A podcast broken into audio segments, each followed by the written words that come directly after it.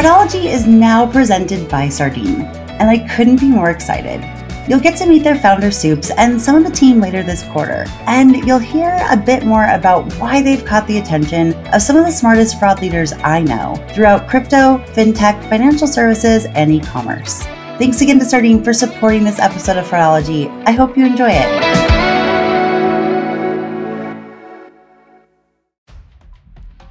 To this week's Tuesday episode of the Fraudology podcast, where we dive into the science and study of online fraud from the perspective of an e commerce fraud fighter.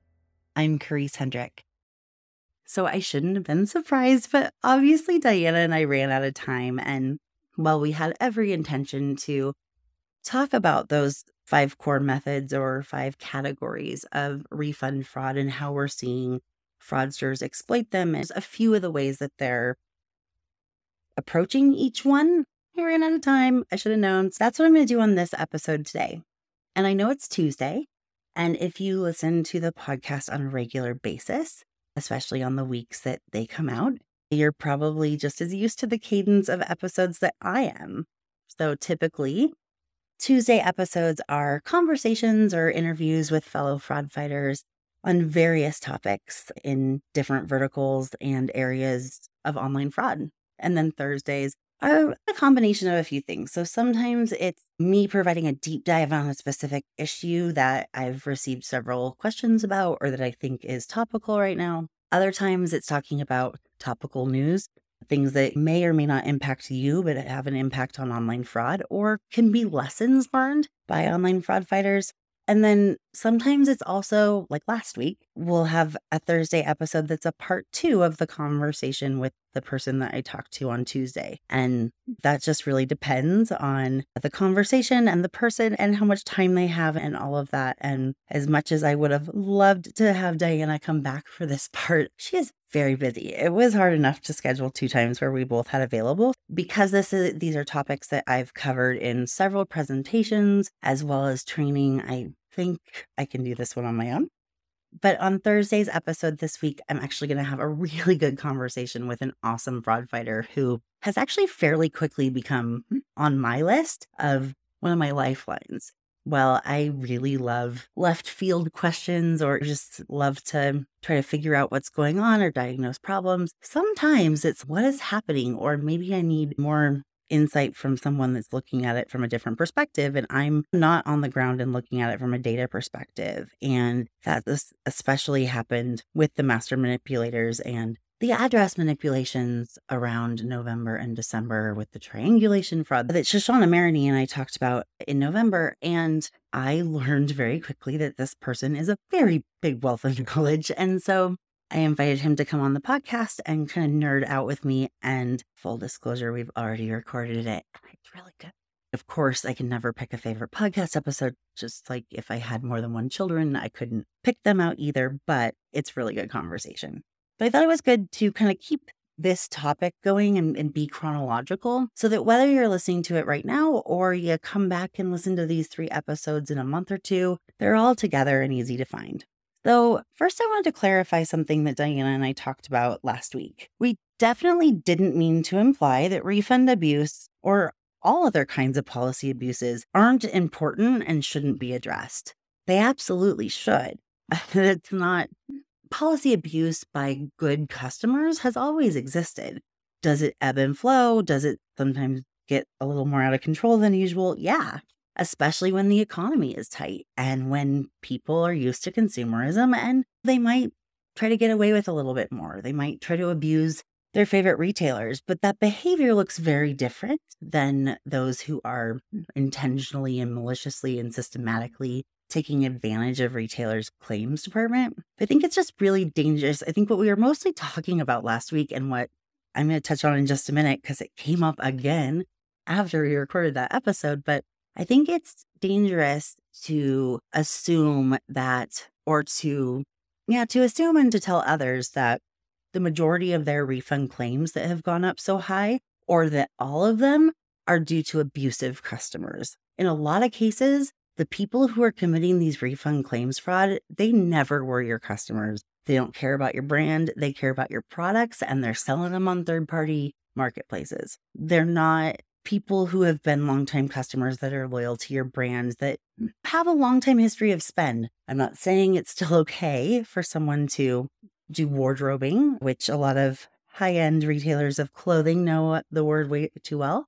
And that is someone buys usually an expensive clothing item, wears it once, and returns it. That is abuse and can cost the retailer money. Now, if they receive the item back and if it's in decent enough condition or they can make it look like new again, they can resell it and get their money back, or they can sell it as is or discount it. And a lot of retailers are making decisions based on mm, how long has this person been a customer? How much is their total spend? Those type of things. But they are a very different problem than what we're talking about. And I just think it can be dangerous and really waste companies' time if you're just saying all of this is due to abusive customers. In fact, the way one of the reasons why we found refund fraud is because several of those retailers made the assumption that this was all abusive customers and they worked with their fraud providers to create new products by the fraud providers to identify more abusive customers, whether that's through promo code abuse or refund fraud or return fraud, really,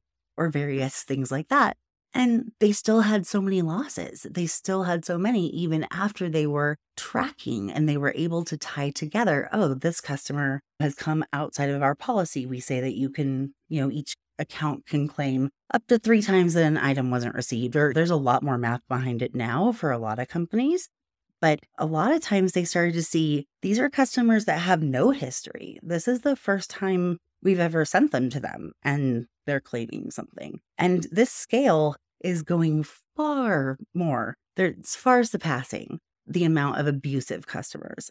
Like I said, you know, our biggest, our bigger point was just that it's important not to assume that all excessive refund claims are abusive because then you're solving the wrong problem. And on that note, well, and actually, I should say also, there's also a third category. So when a lot of when retailers start diving into the root causes of a lot of these claims and like I said, Dajana and I have created a framework for that, knowing that a lot of retailers don't even have a way to know what the reasons were of all the refunds. They're just in a giant bucket of claims. And it can take a little bit to untangle, but it is so informative and provides so much business intelligence to the rest of your business. It's definitely worth it. But there's a third category that we see fairly often too, and that is accidental. Sometimes there's system issues that you don't realize are causing whether it's reporting issues or are causing items to go missing or things like that, you never know. So there's a lot of very opportunity there too. And then don't forget that there are also legitimate claims. And especially with COVID, and especially at the beginning when warehouses and distribution centers and all that had to social distance and there was a short supply of drivers and everything else, there were a lot of packages legitimately getting lost or damaged, but definitely not as many to make up all of this. Just like it's important to look at all of your chargebacks and know that can't just say all of these are 100% hostile fraud. You also can't say all of these are 100% first party fraud unless you look in the details. And that's really what we were trying to say. And then a day or two after we had recorded these episodes, but I think before they had published, a listener sent me an article from an online publication that provided a new term for this that just, I think, it really bothered me. But maybe you have a different take. And if you do, I'd be interested. But they started to call this casual fraud. And I really felt like it was a missed opportunity because, and I think it was like 24 hours later, because sometimes I think of things that are funny way, way too late. But they sent it to me on a Friday, and I really wish I would have said, Oh, does that make today casual fraud day? Sorry, we can all roll our eyes in, in unison for that. But calling something casual fraud is just so what? We're supposed to just shrug our shoulders? Or, you know, if you're really cynical, you'd say maybe there are solution providers that want people to think that this is all abusive customer behavior because a lot of them haven't found solutions for identifying fraudulent refunds. I hope that's not the case, but it, just reading this article really frustrated me. But I also haven't had time to read to reach out to the writer and rebuttal it, but it was talking about a report that came out from a solution provider in our space that I have worked with a little bit before in the past. And they said that one in three online businesses say that criminal customers, in quotation marks, are now their number one risk factor. And then it says, like part of a sentence says online merchants apostrophe right? So their own customers are almost as likely to commit fraud against them as organized criminals. So i was like so are you saying you're supposed to treat your customers like criminals? Are you saying that your customers are impacting your bottom line just as much, if not more, than organized crime? How do you know that for sure? And how do you, what do you do with that, right? Are you supposed to have a bunch of false positives? Like it just seems that's really frustrating. And it did say that the way that they define casual fraud is that's on the rise is claiming items didn't arrive, free renting clothes by wearing and returning them, fake returns, and refund or promotion abuse. I've dove into the data for several retailers, and that's not the case. It's not all of it. I understand why you might think that, but that's like saying, again, it's like saying that all your chargebacks are due to first party fraud. That doesn't seem like you've done your homework to identify and look at the identifiers of third party hostile fraud and first party fraud in your chargebacks. But also, if you would say that, then why why aren't you addressing it? First and first party fraud can be addressed. We all know my thoughts and feelings on that because I built the friendly fraud process for a very large travel company as well as for a lot of merchants in my consultancy and helped them use that information from their first party chargebacks to reduce them overall. And the same thing can happen with refund fraud and with abuse. But you have to get to the root cause or else you're trying to solve the wrong problem. And that's why calling it casual fraud just felt like that's even worse than saying friendly fraud, which I already don't like. But it's just like, eh, it's casual. What do you, so are we just shrugging our shoulders or are we saying we need to suspect all of our customers are now just as bad as organized criminals? I don't know. I think that it's just, it's important not to assume that this is all due to legitimate customers abusing your systems and processes. And this is why you need to first ensure that you have the right data point, like the claim reasons and the attributes and the items, and there's several things within that. And then you need to analyze and quantify the different root causes. It's to take a little bit of time, but it doesn't actually need to take that long. As long as you are able to get the data points that you need, it's something that you can do in a few weeks and it will be so beneficial to your company. Because if you go to your leadership and you say, hey, all of this extra loss and all of these extra refund claims are all due to good customers, or maybe you go the other way and you say they're all due to bad actors who have found a way to steal from us without having to get an, a fraudulent credit card. And so we need to do this and this. Like, no, that would really impact your credibility if you didn't know the actual reasons like I said, without knowing the root cause, you might be trying to solve the wrong problem. And that's just wasting time and making the problem even bigger. And then the other thing I want to say is, and I think that this came up in the last episode, I can safely say that not all of the refund claims fraud or even promo code abuse is being committed by customers. I see it all the time on criminal channels within encrypted messaging apps, within social media. Those people are not your customers. They probably never made a legitimate purchase on your website before. They're just stealing from you. And once retailers look at the root causes of these excessive and inaccurate claims, it's and it really depends on the company and their average order value and the resale value of their items and the policies they already have in place and everything else. But generally speaking, only about, it's usually anywhere from a quarter to a half, but I would say safely like around a third, like 30 to 40 ish percent, usually can be attributed to longtime customers, but it's fairly easy to identify. And those are things that mm, there's at least one or two online fraud providers that traditionally were created to identify payment fraud at the time of purchase or the time of account opening or login. They've now been able to identify different data points at the time of transaction or the time of login where, hey, this customer has exceeded the policies. Or I know that you set a limit that they can only claim three times that something didn't arrive or that it was broken. They've hit that. Are you sure you want to give them another chance? Or maybe they've claimed that they didn't come. And so now we're going to say, hey, we really want you to get this item. And we hate that you didn't get it before. So we're going to require signature required, or you're going to need to pick it up at our store, or something like that. Those are policy things. But that's very different than someone intentionally and maliciously ordering an item on your website. And usually it's, it's almost always the first time, it's usually uh, their first order. So, and if it's not, their previous order was very low dollar. So there are some of them that will do a couple of purchases here or there, but they're very small just to work up a history. Not super common because they learned that they didn't have to. They were doing that a little bit at first, like during COVID. And then a lot of times they're like, oh, we don't even have to because a lot of these online companies are paying a lot of money for customer acquisition. They want new customers. So we're just going to come in like every other customer because we look just like every other customer and we're not going to steal from them until after we get the item. Like I said, it's really just like 30 to maybe 50% at most, just depending on the company's policies and how they've trained their customers and all of that, are due to customer abuse. They have purchase history, they're loyal to your brand, all those things. The other, like 50 to 70%, are usually malicious, intentional fraud behaviors that can be identified just in a different way. They're not going to be identified at the time of purchase. I think that, I think Dajana and I said that enough last week.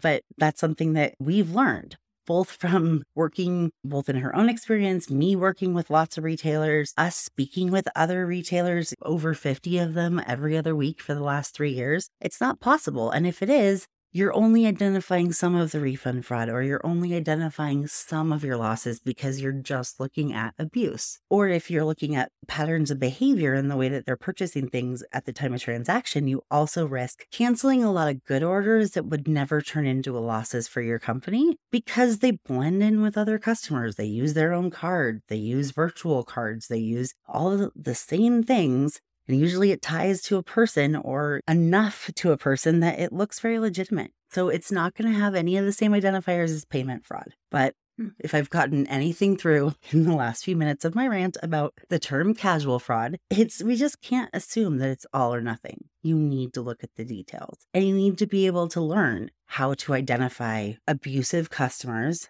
and longtime customers who may need to be retrained or may need to be put in a timeout from fraudulent groups of organized criminals who are stealing from your company.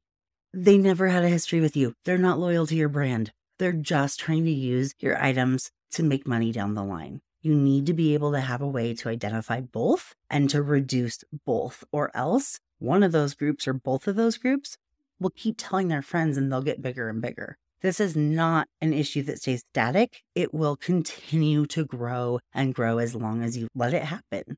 All right, one more thing about kind of occasional refund abuse or customer abuse versus systematic refund abuse. I just found a slide that I created for a presentation I did, I think two years ago when I was still on that campaign. And I guess I still am, especially as we're I'm reading articles coming out like this. It just it feels like apathy to me. If we're calling it casual fraud, does that just mean we're letting it happen? I don't know. I need to stop ranting. I understand that journalists like to come up with terms so that people go, oh, that sounds interesting. I want to read about that. But uh, yeah, I just think it can, if companies are taking that advice, then they're missing a pretty big chunk that's just going to continue to grow.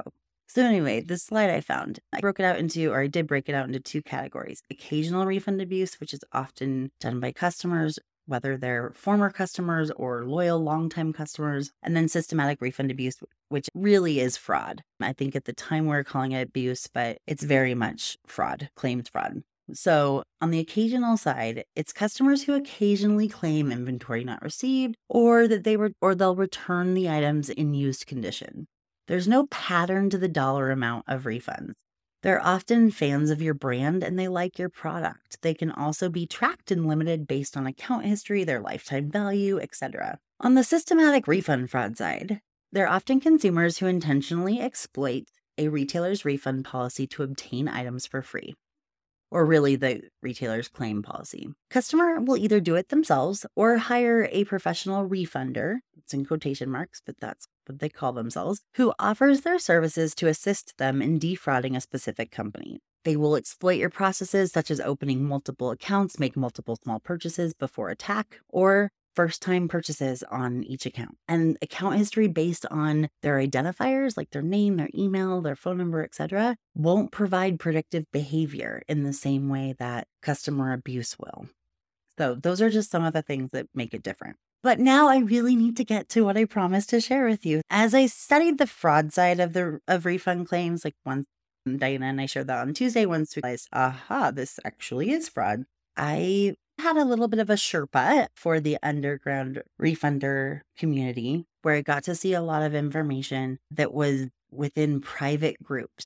And some people will subscribe to public Telegram groups or Discord or Reddit or follow specific influencers, quote unquote, or refunders on social media. But that's really just going to tell you what they're advertising. They're not going to say how they're doing it.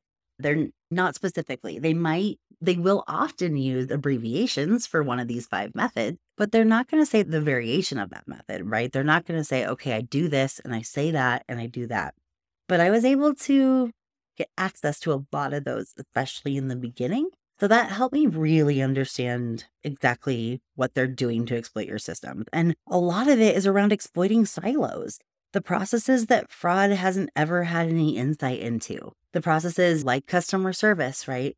Dajana talked about it on Tuesday the only like quality assurance they were really doing and that they really had to do until the last few years was making sure that they processed the claim correctly. It wasn't, was this claim legitimate or not? And there's all other silos, right? Often warehouse and fulfillment have different silos, they'll use different systems. They can't look up a customer just by the tracking ID because carriers will reissue tracking IDs every 90 days. So you can't have that be an identifier that you can search from. That gets exploited. And as saying this, it just became clear to me that there are five core methods or categories of refund claims that are used for fraud. And the reason I call them fraud is because it's intentional, it's systematic, it's malicious. And at the end of the day, they have your item and they didn't pay any money for it. And you're out the money and your item as well as a lot of other costs like shipping and customer acquisition fees and everything else. Your marketing team is spending a lot of money to acquire customers. If a lot of these customers just end up stealing from you, then that's a waste of marketing's budget too. Like I said, they'll all of them have a component of exploiting a retailer's claims process, and it will always they'll always explain exploit the claims process via customer service or within their account, depending on how you allow it at some point. But there's two different, there's two different groups of them. So three of these processes will just contact customer service and make a claim. The other ones will first exploit the warehouse and then make a claim and say, Hey, I returned it. Where's my refund? For example, like uh, if a customer can, uh, what I mean by in the account is if a customer can make a claim in their account and or request a return label, they wouldn't necessarily have to contact customer service. Most companies that allow claims to be made via their account don't have really any review or consideration process. Most refunds are issued, or some of these refunds are issued automatically, right? So if someone says it didn't arrive. Sometimes that happens. There are a lot of refund or retailers that have second guessed that and now are making requiring a little bit more information be provided or that somebody contacts customer service on that, but that has been standard. But I would say the majority of online retailers don't have it in their account. It requires a customer contact. So that's what I'm going to say from now on on that point. But just know that if you do allow it within your account or you allow a return label to be created within someone's account. They may not call customer service to get that return label, but they will, if they're doing one of the two methods that exploits the warehouse, they will contact customer service, whether it's through chat, through email, through phone to actually commit the crime.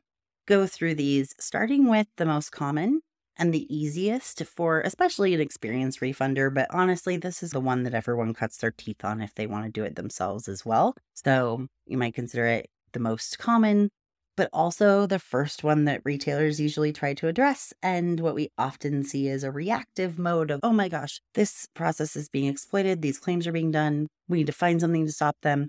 And then they think it goes away. But within a couple weeks, then it's the next one, and then it's the next one, and then they go through. And there can obviously be different, this will be, this order will happen when you're first getting hit with this refund claims fraud. After a while, it'll be a series of all of the above. And that's why I personally think it's very important to address this holistically and to put in processes or a process that encompasses all five of these so that you're not continually being reactive each time they find a new exploit. And I can honestly tell you that I don't know of a single time or a single retailer that I've talked to that this hasn't been the order of their refund claims. I wish I wasn't right. It doesn't make me a fraud psychic. It's just, okay, if that isn't as much of a problem anymore, just so you know, you might want to watch your claims for this reason. So, by far, the first method that's most common and everything else is inventory not received. Sometimes it's also called, so INR is usually the most common ad- acronym within uh, the retail side. Refunders and fraudsters call this DNA, did not arrive. Basically, it's saying I never received my package. Sometimes it's simple like that. Sometimes it's a big elaborate story. Sometimes all those things, there's different variations of it. But really, they know that, especially during COVID when signatures weren't required, and I don't even know if you can do that now. And at the same time, we also know that even on chargebacks, a signature doesn't always win because some issuing banks will just say, oh, we're not a handwriting expert. So I don't know if that's them or not. It's never really been super successful, but that's one of the things that can could be done and was being done pre-COVID. So claiming it doesn't arrive, and oftentimes if a retailer hasn't been exploited with this reason code for a long time and realized, oh, this is really bad. This is getting, we're issuing a lot more refunds and a lot more, getting a lot more claims than we used to. It's generally pretty easy. That's not always the case. And I will tell you that the refunders have it down to a science. There are a lot of lists out there. This was more common. Eh, I don't know. It's, it's still really common actually, but they were easier to find a few years ago. Now you have to know where to look, but they will list specific retailers by name and they will list the dollar limit that they've had been most successful in getting certain refund claims done. So they won't say what refund, oftentimes they won't say which method they're doing, but you can, I've found ways to tell either by the percentage that a refunder, a professional refunder, so fraud as a service is charging someone, like if it's fairly low versus fairly high. That can mean different things. Also, the number of days that they tell you to expect your refund. They'll tell you how many boxes you can have, how many items you can have. So basically, they're telling you the parameters that you can shop because if somebody's hiring a professional refunder, they don't even contact the fraudster to do the crime for them until after they've received the item but they're giving a shopping list, right? So for this retailer, you can buy anything under $500 or you can buy anything under sometimes it's like $25,000. Usually those are for the more the sophisticated ones now, but that didn't used to be the case. Sometimes they'll tell you if it's a marketplace that, you know, it, certain rules or certain items or things like that, but for the most part, it's dollar amount, number of boxes. Sometimes there's restrictions on like countries and how you paid and things like that and that is something we've seen quite a bit is for some people they've found or some refunders for some of the mm. retailers they've realized okay the retailers will catch you if you're using a credit card but if you're using a specific third party payment method that per- third party will almost always take your word for it no matter what and i have heard some very crazy stories around that. So sometimes you'll see on those lists hey, don't use credit card, just use this other payment method, and then we can guarantee it. But these are things that, if you're hiring a refunder, these are the parameters they tell you that they can quote unquote guarantee. There are also so many DIY courses now and training courses on how to do refunding. I certainly have gotten my hands on a few that are quite ridiculous, but some, and a lot of them are pretty like just very low level. But there are some as doors close, they find new windows. Like I said, oftentimes, if sometimes because retailers will put an affidavit uh, in place. So that's something that Dajana actually talked about in the article that we were in together in the Wall Street Journal a couple of years ago, where they put together, they would send an affidavit to, or I think maybe it was on a cloud form or something like that, where they would ask their customers to fill out an affidavit.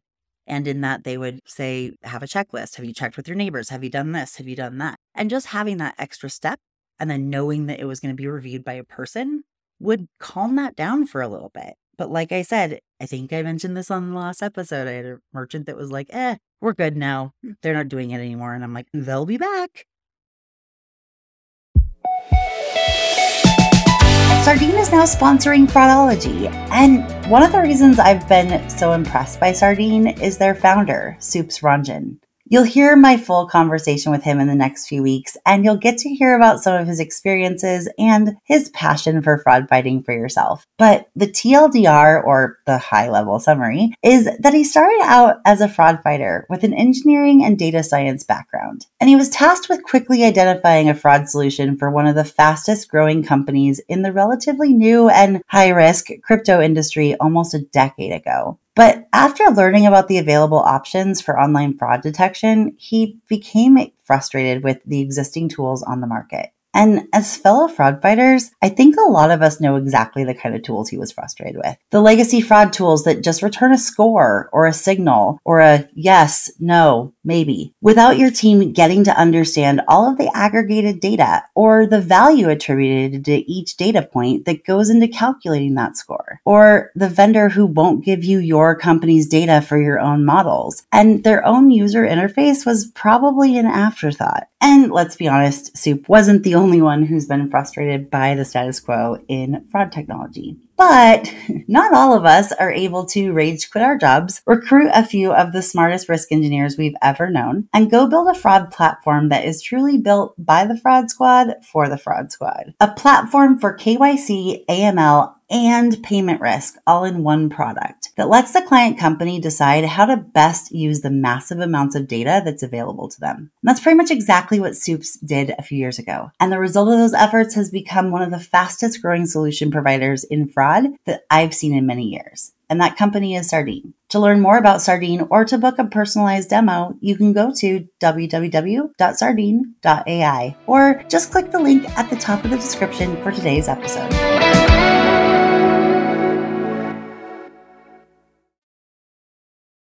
So the next most common claim will be a missing item or empty box. And I think that Dajana said this too on the other episode where if you have this claim more than three times in a day, it's okay.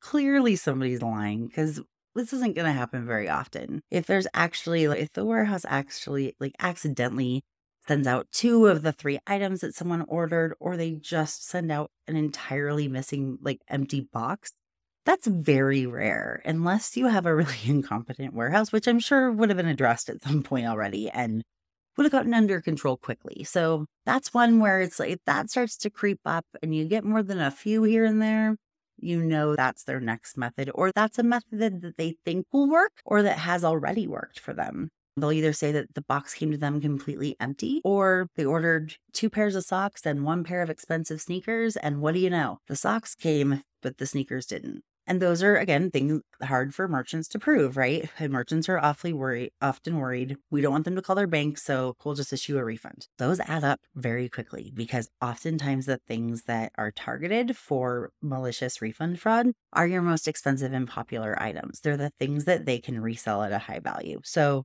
it's something that you need to be aware of and try to have a claims process. Look at things like the weight, right? Look at different, there's different things that you can look at, both at the time that they make the claims, what are they saying, and how often have we heard this exact same story, things like that, as well as looking at the weight of the item that came to them. And maybe the weight did change from the distribution center to their house, and not all tracking will show that, but some will. And there have been cases where there's somebody in a distribution center for a shipping carrier that really likes specific products. And whenever they see a box that has a specific retailer's logo on the outside, they might look inside. But that also is very rare, right? And so if you're having a large spike in those, the first thing you can do is start to look for commonalities, right? What fulfillment center did they go out of? What distribution center were they all shipped to? Like different things like that. And then if you can't find commonalities, then put something else in place to be able to research those. The next one is items are damaged. In this one, they basically just will say things like, and this is the easiest example I have, but there's so many things like it's a leaky battery. So I anything with a lithium ion battery, it's against the law to knowingly put a leaky lithium ion ion battery in the mail. So when that happens, oftentimes a retailer will say, okay, you can keep that one, but we'll send you another one. Or, and sometimes the customer will say, okay, and they'll try to double dip because then they'll say the second one didn't arrive. And if the retailer goes, okay, so are we sending you a third one? They're like, no, just send me my money back. This is ridiculous. I'm never shopping with you again. So sometimes they'll double dip. That doesn't work as much as it used to, but that's one of the things that they'll do with damage. Sometimes they'll say that there were holes in them, or there. I've heard some very creative stories. It really depends on the item. If it's something breakable, or there's a screen or something like that, they can say that there was empty glass, that there was broken glass and you're not going to want them to ship that back either. So things like that, claiming items are damaged. And like I said, it does very much vary on what the item is and all of that, but those are just some examples of what what can be used on that one. And sometimes that one skips. Like I said, it really just depends on the items and what has worked for these particular fraudsters before or what their friends have told them work. So I know that some retailers have started to ask for customers that make this claim to provide a picture of the damaged item. And I think that's a good idea. However, it's pretty manual and you should probably double check if the if you do this, I would just recommend that you do a reverse image search in a browser to make sure that, wasn't a picture that they found online because chances are it usually is. But again, it's also just so manual, right? Like you have to have an email address for them to send it to them and, and all these things. It's possible, or if you have an app and there's a quick messaging service or in the chat that can happen, sure, maybe it's something that you allow, but that's just something that I just don't think is sustainable for long, especially because they're already finding some workarounds. There are other workarounds as well, but that's kind of the most common. You can put into a search bar broken whatever the item is and probably find something and then send it off and the merchant might believe it. so it's a good idea, but like I said, it's also just so manual. Sometimes the retailer will say that they absolutely have to return the damaged item. And if that's the case, they'll combine this method with or this reason with one of the next two methods that exploit the warehouse first and then customer service like I said, these last two are going to target the warehouse first and then customer service. And these are things that I think a lot of retailers are very familiar with. But one on the fraud side is called boxing. We'll often call it returning items that they didn't buy from you. And that can vary. Like for luxury goods companies, that can mean that they bought very expensive designer, a pair of designer shoes or a designer handbag. And what they return is a very bad quality replica of a fake item. And then that becomes like a trademark issue. And it's oh, all these different departments of the company have to get involved and things like that. And I created a process for one of my clients around that specifically. And thankfully, they had CCTV footage of everything that was shipped. And so we were able to reference that. And I created templates of letters for them to send out and say, hey, we are not able to process your refund because the item that you sent us was not what we sent you. And here it is. Now, I really strongly suggested that the retailer return the item. That way, if the customer issued a chargeback, they couldn't say they kept my item and so it must have been good or something like that. But some retailers have a problem with that, especially if it's designer putting counterfeit items back into the system. So, a lot of things to think about. Like Dajana and I said, these are not processes or things that you can do in a vacuum. A lot of fraud departments have had pretty good I don't want to say a long leash, I don't like that term, but a fair amount of autonomy in deciding their policies around payment fraud and all of that. But in this case, you're going to need to learn a lot from other departments, and you're also going to have to advise them and say, hey, you know, what if we did it this way? Or what if we just made them do a little more work with this? Things like that other forms of boxing, and this was especially common in the first like year and a half of COVID because warehouses were socially distancing. And so they were often prioritizing items going out, since that was money coming into the company, more than items coming in as refunds. So sometimes those returns would pile up for weeks. And that's the whole point of this specific method. They're sending garbage back. They're sending a can of peas that has the same weight as the item that you sent them. They're sending a piece of plywood that has is the exact same size and weight as a TV monitor or a computer monitor or a TV screen.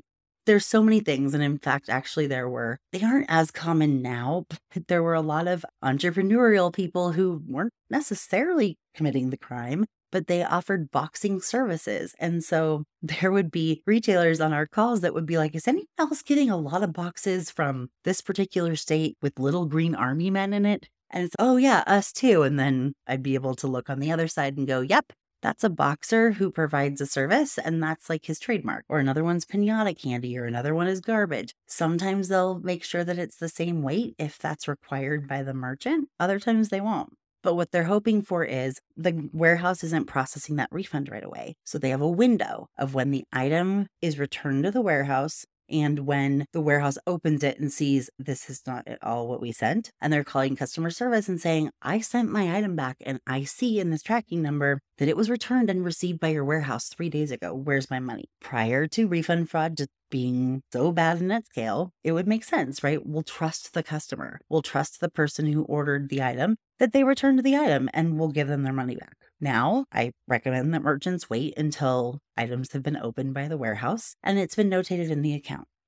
And oftentimes, there should be a process where you're sending an email or a formal letter or whatever you choose back to the customer saying, hey, we were unable to process your refund because of XYZ. That would be the best practice. And oftentimes, the refunders who are doing this fraudulently and aren't customers of yours and they're using their own credit card, they don't want to issue a chargeback. It takes to very low percentage of professional refunders that will turn to chargebacks. Now, granted, abusive customers are a little bit different. They might have a better relationship with their bank and might be able to say, hey, I want to issue this or something like that. But that's just another difference. But a lot of them, it's funny how many retailers have started to put to make it more difficult on each one of these methods and how many times the person miraculously finds it. There's a story that I've shared when I've presented on this topic or in my trainings as well, where there was a post in one of the groups, and usually this doesn't happen in the public groups, but it did, where a professional refunder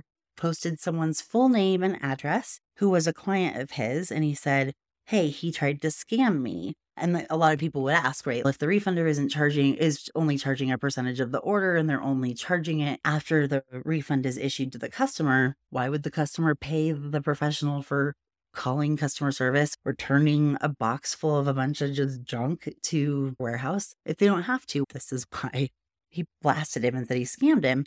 And he said it which merchant. I know that merchant. So I took a little screenshot, sent it to the merchant, and said, Hey, it might be interesting for you to look up this order because clearly we know that it was refund fraud. And she wrote me back and she was laughing hysterically. And she goes, This is really funny. She's, I read the notes in customer service. And first day, the customer in quotation marks called our customer service and said that they got an empty box. There wasn't an item in it. And this was a really very popular and pretty expensive fitness watch, especially back then, like one of the brand ones. And so very commonly thefted as well as purchased. There was nothing in the box. And he went on to say, I looked everywhere. I shook it. I did everything. I checked in my mailbox. I checked it with my mailman. Nothing fell out. There's no hole in the box. I don't know what happened.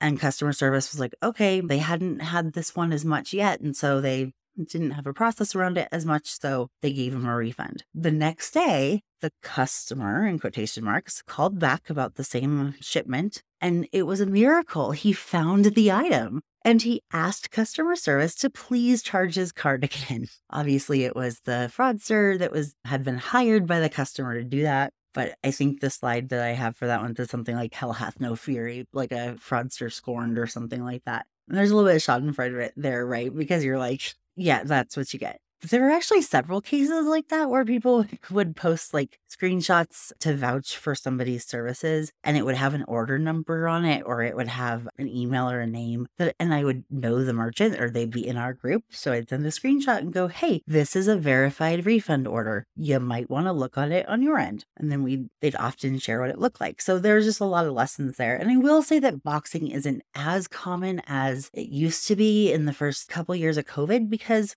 Warehouses are now trying to prioritize processing returns because of it, as well as they're catching up more. They're not as socially distanced, they're not as low on employees and staff and all that. And they don't usually have as many orders as they did in the height of COVID. So this one's waning, but don't count it out because sometimes it will happen, especially if they notice that, oh, they don't process their returns for a while. I'm going to go back to this. They are constantly studying and testing your systems. Just like they do on payment fraud, they're doing it on refund fraud. I just can't stress that enough. I see so many posts about that, and it's quite fascinating.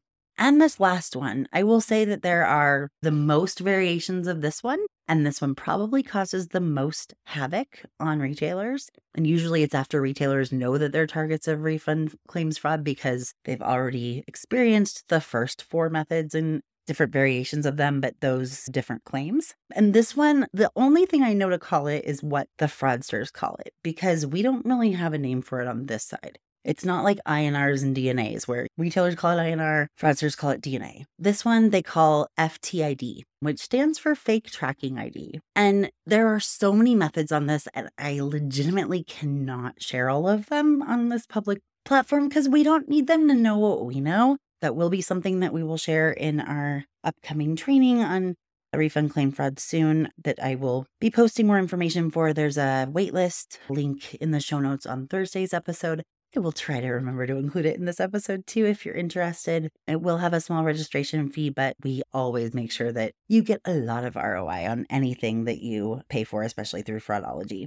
So FTID, a couple of them, a couple of them are known, or I kind of will talk about them a little bit differently. Often this means that there's track there's manipulation on the tracking label. Sometimes it's sophisticated, sometimes it's literal cut and paste.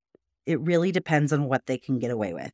They'll always try the path of least resistance, but if they need to up their game, they will. So they're often taking advantage of the fact that warehouses and really all departments can't ID a single account in their system only by the tracking number. But all that the carrier needs to return the item to the warehouse or fulfillment center is a tracking number. They need the tracking number and the shipping address. They don't need the ship to address. They don't need the ship from address. And so oftentimes the ship from address will either be spoofed or will be removed. And no other papers will be in the box. There will be no way to track to trace this empty box or box full of junk. Definitely not the things that were originally ordered on that order. There will be no way to track it to a specific customer. Sometimes there's just a label with no customer information on it at all, with a ship to address on a bubble envelope. Sometimes it's on big boxes. It just really varies. Because the tracking numbers are reused by shipping carriers every 60 or 90 days, that's not a function that can be pulled up for customers, right? That's not the only one. Oftentimes, you need account number, you need order number, you need email, you need phone number. None of those things are on the tracking number. If there isn't a packing slip inside the box, the warehouse doesn't know who to attribute it to. So oftentimes they just throw away the box or they don't have a process. So they just get rid of it or they don't know what it is. Now I think these days a lot of them know that it's something, but especially for the longest time, there were people contacting me like, why is our warehouse getting all of these big envelopes with like pizza coupons in them for some random city? And I'm like, oh, that's FTID. but when they call customer service, and again, or they contact customer service in some way, they can say, hey, my item arrived at your warehouse. The tracking number says it, but I haven't gotten my money back because the warehouse wasn't able to notate the account, but the person calling customer service will sure give you the account number or the order number. So customer service looks it up and sees, oh, this was returned to our warehouse. That's weird, at least according to our shipping carrier. It was sent to our warehouse, but our warehouse hasn't checked it in yet. Must be an error on our side. We'll issue a refund. Once that works, they will do it to the 10th degree and you will see thousands of them. There's other ways of doing this. One is knowing that the shipping carriers usually will only show when an item is delivered to a zip code, and this is primarily in the US, and not the specific street address.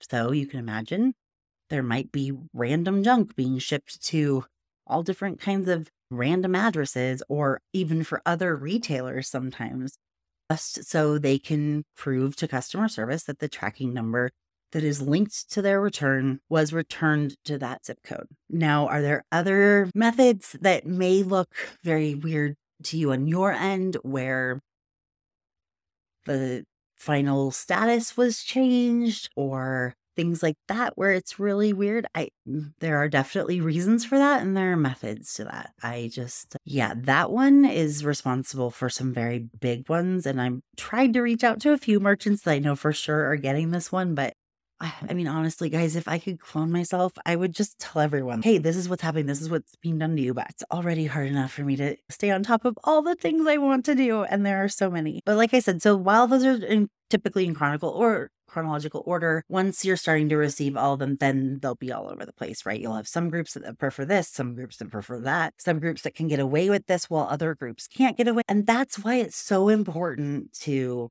really understand what the problems are and at the very minimum start tracking the claim reason that should be like the very first baseline thing you do because then you can start to see the data and how they go up and down and what's historical and then what's all of a sudden and what spiked. And then that also gives you a narrative to be able to explain the story that the data is telling to other departments within your company. And then drill down into those specific claims and say, okay, it looks like the 60% of the people who are claiming that they got an empty box, this is what they had in common, or things like that but you cannot rely for hostile refund fraud. You just can't rely on identifiers being connected to other accounts within your system because they are creating, I'm not going to say fake or synthetic accounts, but they are often using variations of their own name or addresses that they can be tied to. Things like that, that payment fraud screening would think looks completely normal because it is. And that is the person making the purchase.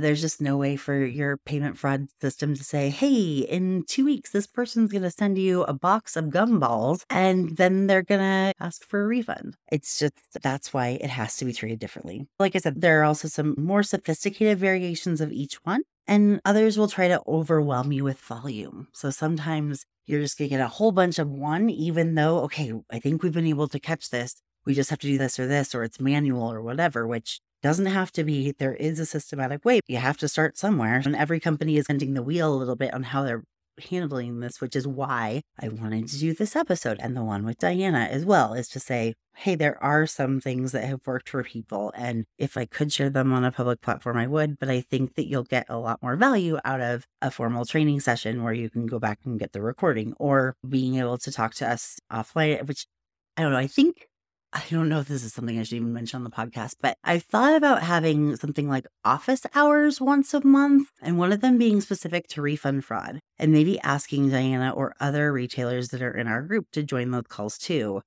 And just for retailers that want to ask questions of their peers in a private way. And that's something I could, I could do. I don't know. I think once or twice I wouldn't be able to do it a lot, but that is something else I've been thinking about I have no shortage of ideas of what to do. It's just a matter of like, when are they all going to get done? But I'm doing my best. But that's why I really appreciate the podcast. I also wanted to say that sometimes they'll mix and match methods or they'll move on to playing even dirtier games, like I said, with having ways to manipulate the final status of a tracking number. So it might say it was returned to the retailer uh, and it never made it to the mer- to the customer, or it might say it was lost in transit. Really, it was delivered a week or two before. So that's a sophisticated way, as well as there are a lot of them that are recruiting insiders. That's something that I've seen quite a bit where I've said this for years before this was even super malicious, but and just out of control and scale. But your customer service are some of the lowest paid employees in your company, but they have the keys to the kingdom. Oh, especially if you work for a large company, there may be people reaching out to your employees, whether it's on LinkedIn or Facebook or Instagram or wherever they say that they work, wherever online it may say that they work, to say, hey, you want to make an extra 50 bucks or 100 bucks every time I call you? And those are things that need to be reported on as well. Your customer service agents can have reporting. And so you can see what's a normal amount for a customer service agent to refund in a day or claims, right? So it's not returns that were legitimately returned, but these claims. And I wonder these ones doing. And there were a couple articles, even I think it was two years ago, where Amazon publicly shared that because they wanted all of their employees to know. So they put out a press release and said, Hey, we caught this guy in Arizona who was doing this and he was issuing claims and issuing high dollar refunds to everyone he knew. So he was telling his friends how to make orders and do all that for him. And then he would front them with the money at first, and then they give it back to him and he gets to sell the item. So that happens. So I do think that this is something that is really good to train customer service on. That's something that Dajana did. And she's, like I said, she's going to share that in the training that we provide in May as well. Training your customer service agents on what to look out for so you can have them be your front line, but also to say, hey, if you're recruited and even if it's tempting, maybe don't do that. but no, um, here we will prosecute. I was just thinking about how I heard someone at a conference once speaking, talking on this topic, and I made the mistake of going in because I knew that they didn't know much about this, but they are a consultant as well. And they knew this was a hot topic at a conference that we were all at. Oh, not everyone. There was, it was a smaller conference, but it was a year or two. I think it was two years ago now.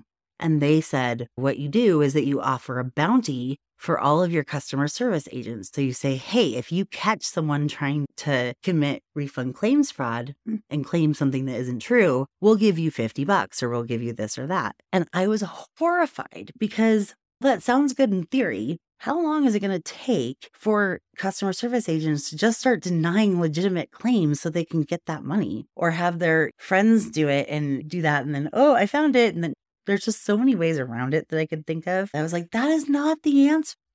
So I think my final thing is listen, be careful who you take advice from, right? And that goes for me too. Double check my work. I please correct me if I'm wrong.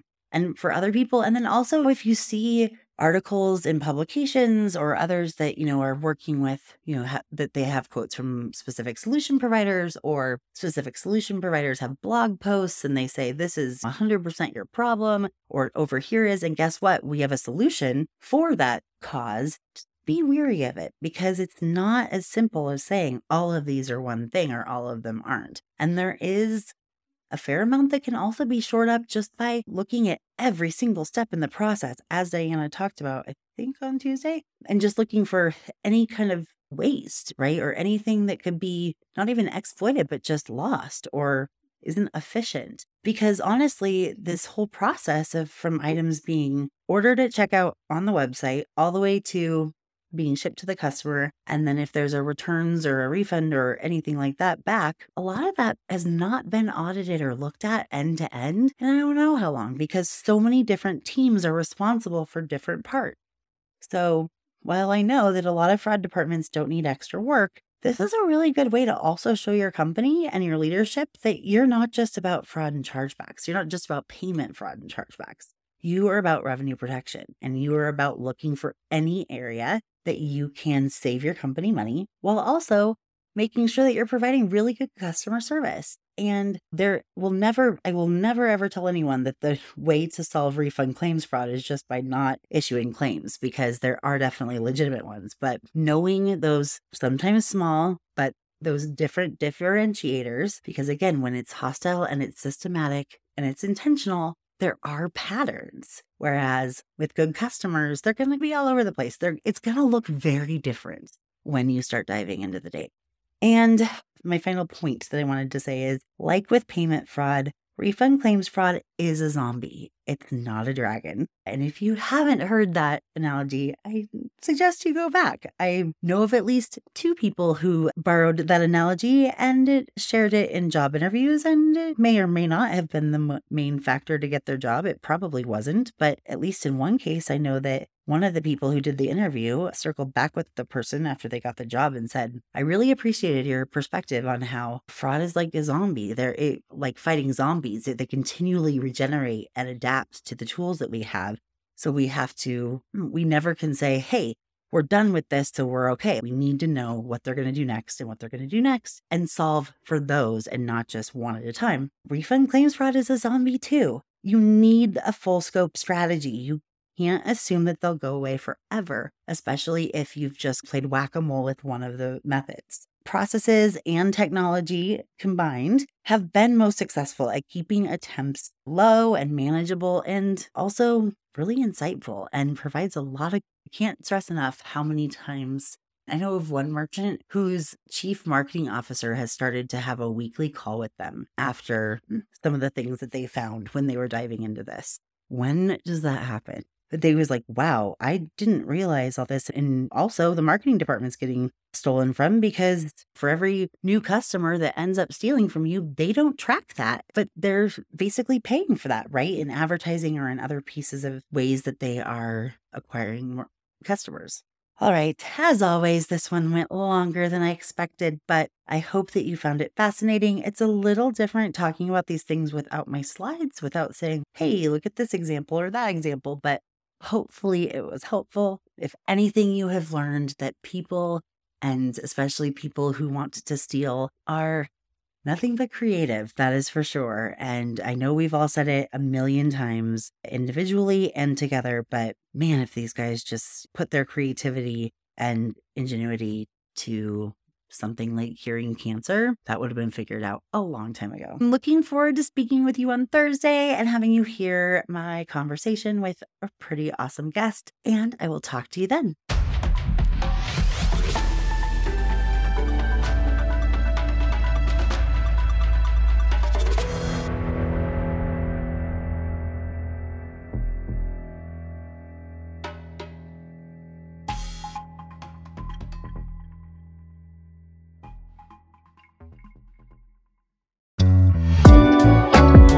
Again to Sardine for sponsoring this episode of Fraudology and for supporting information sharing and collaboration across the FraudFighter ecosystem. You can learn more about the team and their mission at Sardine via the link in today's episode description.